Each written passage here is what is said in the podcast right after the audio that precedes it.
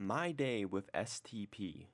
The dose was 4 milligrams of DOM taken at 8:30 a.m. I fell asleep at 3 a.m. the next morning and the duration was 14 to 18 hours. After my Iboga experience, I was invited to California to continue on my journey. The trip out west really congealed the insights, visions, and love from my Ibogaine treatment into the person I am now. Sure, I still have a lot of things I am working on, but I really do love the person I am today, and I see the love reflected in those around me. Thank you, universe. A few days after returning home from California, I woke up and decided to try the DOM. The taste of DOM was interesting.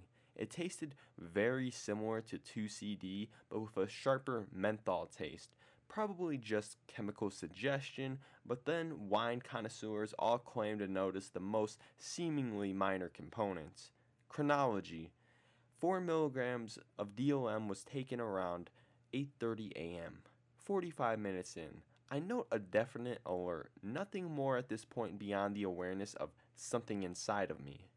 An hour 20 minutes in. Clearly, I have taken a phenethylamine psychedelic, no visual effects yet, but the mind is spinning with energy. An hour and 40 minutes in. Visual effects are noted, mostly of the generic PEA type, nothing I haven't seen before. I'd list the level as a positive 1. 2 hours 20 minutes in. Not much more than before, DOM lives up to its legends as a long, slow developing trip. Three hours in.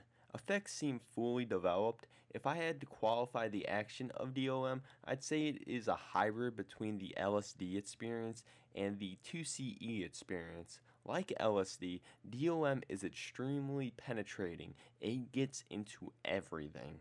Unlike LSD, there is no feeling of holiness or universal profoundness. My thoughts are fairly centered on the emotional human level instead of the spiritual godly level. However, the mind is racing and it is difficult for me to gain any insights.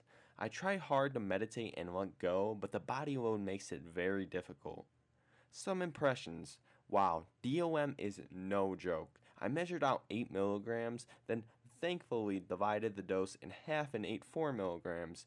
And man, DOM is strong. It has a push. Most of the time, I sat imagining how terrible it would have been if I'd taken five times the amount than I did. I'm pretty sure I would have lost my mind too if I thought it was LSD. And as the literature suggests, it takes a good 4 to 5 hours to build up to a peak. Also, the term psychodymatic came to mind. To be honest, this word more approximated my state of mind than psychedelic. My state of mind was good, the setting was perfect, but at the end of the day, I can honestly comment that I would never take DOM again. Visually, it can't compare to 2CT7. Mentally, LSD has a beat. It also made me sick to my stomach most of the day.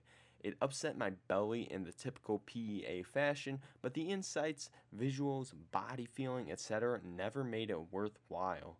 It really reminded me of 2CE the most in that it was super intense but mostly neutral in emotion with a tendency to go to the negative slash scary. 2CE really felt like DOM condensed down to about three fourths the length of time. And the push I mentioned earlier, yep, this was speedy. Ibogaine was never speedy, LSD is really never speedy, but STP had me cranked on max. There was nothing at all in common with mescaline. There really was not a single component to the DOM experience that reminded me of the warm, earthly glow of mescaline hydrochloride. To me, DOM and 2CE are closest in nature to the LSD experience. A theme came out of DOM, and that's patience. Before Iboga, I was a patient person. I was content to wait till the end of time for anything, including the things I knew to be important to my own psycho and spiritual development. I was so patient that life literally became something I put on hold as I exercised my patience towards my own self destructive tendencies. Now I find I lack patience.